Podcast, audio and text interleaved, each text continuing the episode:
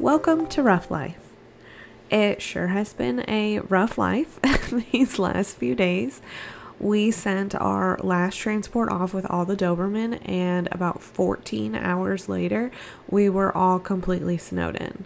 Between snow for two days, followed by a torrential downpour of freezing rain and zero degrees temps for at least three days, we were all stuck in our homes for over a week. Thankfully, and I cannot stress enough how thankful we are. Most of our foster homes were emptied from the last transport, so we were able to get several puppies that would have been outside during this weather into a safe and warm home before it hit. We were also contacted during that brutal week about animals that were being found and needed fosters and rescues.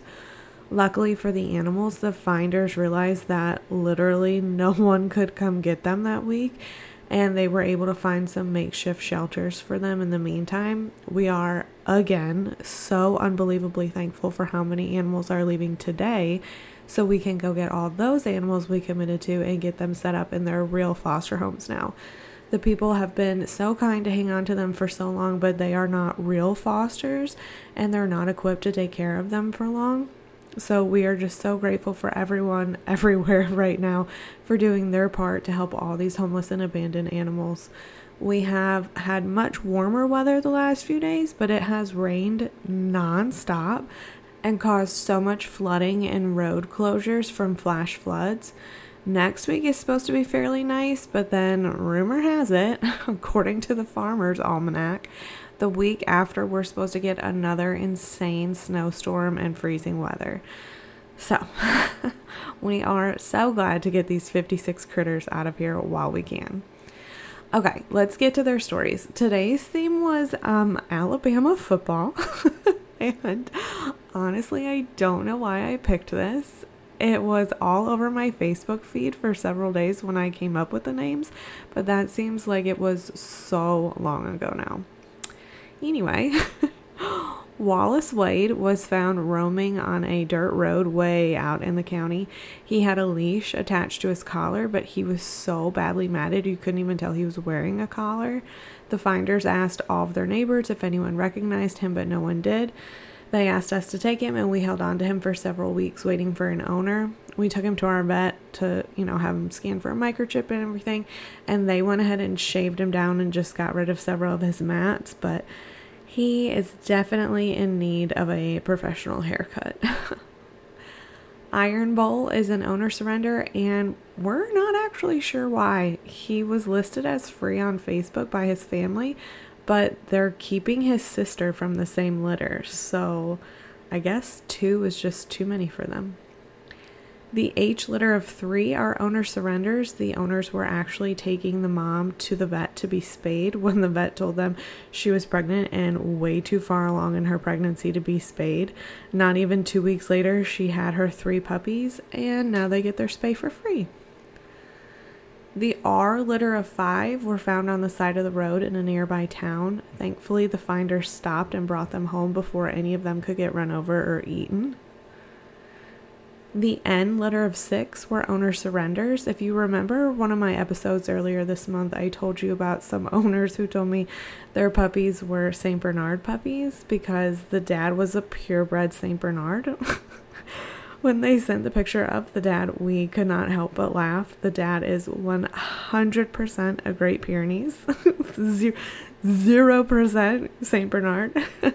and the mom, who looks more like a Shepherd Chow mix, was also taken to the vet to be spayed when the owners found out that she was pregnant. They are very excited to have her surgery done for free now, too. The F litter were posted on Facebook when a mama dog lost all her milk and dried up completely when the puppies were only 10 days old. The owner couldn't bottle feed them, but it was actually the neighbor who posted them because she was afraid they would die if they weren't surrendered to a rescue.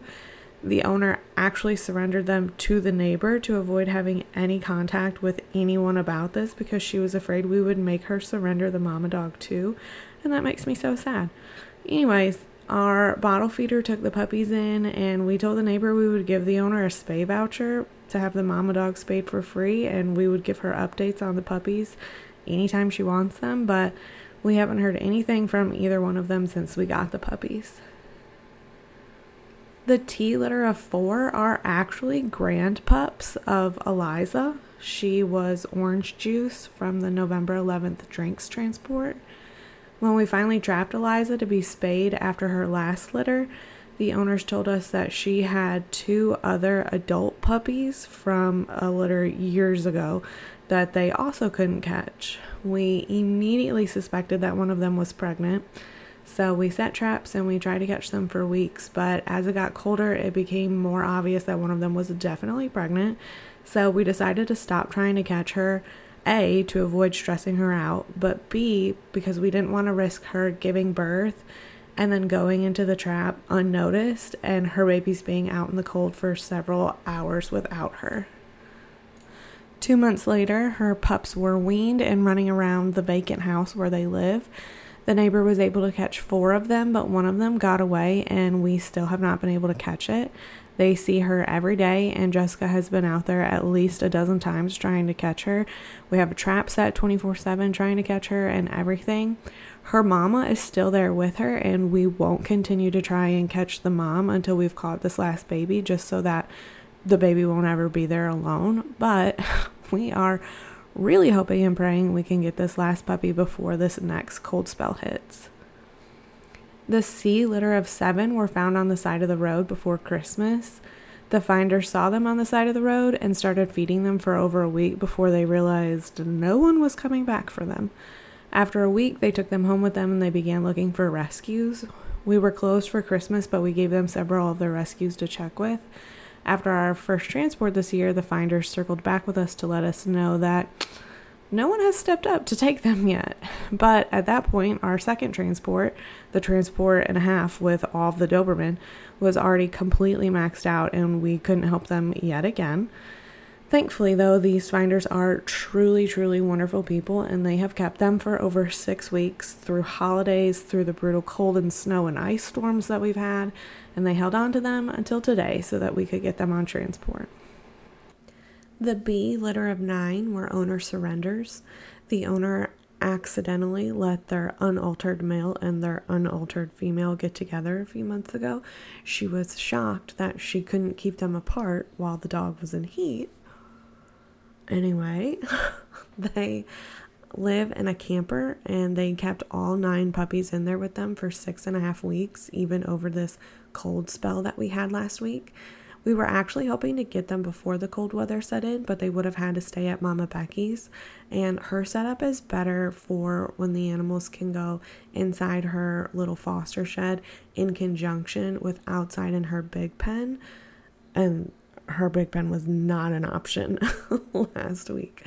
So the owner offered to keep them the extra week just to make it easier on everyone and keep them the warmest that they could possibly be. She actually had to run two space heaters in her camper nonstop to keep herself and her animals warm enough that week. My grandma actually gave her money to go towards her electric bill because she felt so bad for her and was just so glad that she kept them this week so that my mom wouldn't have to make a million trips back and forth to her foster shed to make sure that they were warm enough and clean enough and everything. So we will definitely be making sure that this mama and daddy both get fixed so that none of us have to do any of this again. the M litter of six were owner surrenders the owner saw the mom wandering around a local cemetery for weeks before she realized that she was homeless and needed to be rescued. It took her more than a month of just sitting there talking to her and feeding her before she could finally catch the mom. As soon as she got her home and the mom started getting food on a regular basis, she got huge. Turns out she was pregnant. Luckily, the owner is friends with one of our rescue partners in another town, she reached out to her, and the plan was for the owner to keep them all until the transport date. But then she told the rescue that she was living part time in a home and part time in a camper and just moving the mom and puppies around with her.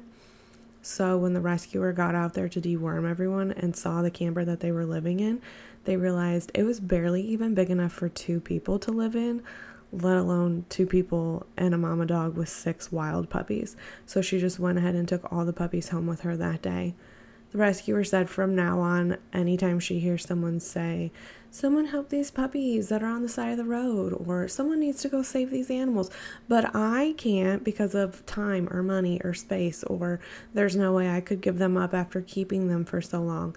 I'm going to remember this woman who had every single reason not to help, and she still found a way to do something and save them. And now for the kittens. Gene Stallings actually had a sister kitten who was supposed to be on transport today, too. Unfortunately, she passed away shortly after the foster got them. They were just feral kittens that were living behind a store in a nearby town when they got them.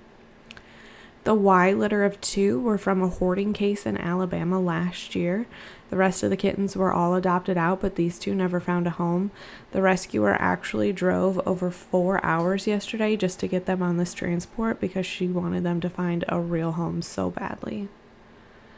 The K litter of three were being given away for free on Facebook when one of our rescue partners, longtime cat fosters, saw it and went and got them just so they wouldn't fall into the wrong hands. The A litter of four were found just before this terrible ice storm hit. They wandered up to someone's house who luckily took them in and kept them safe during this zero degree weather week. The finder got so attached to them the last few days that she was all choked up when she found out that they were leaving today to go to Virginia. She is excited to start fostering for us in the future, actually. And that is all of our stories this week. It is going to be pouring down rain the entire time at transport today, so I hope you're ready for some wet and smelly critters tomorrow morning. Thank you so much for listening, and thank you so much for opening your homes to my sweet babies. We could not do any of this without amazing fosters and supporters like you. It's a rough life, but someone's got to do it.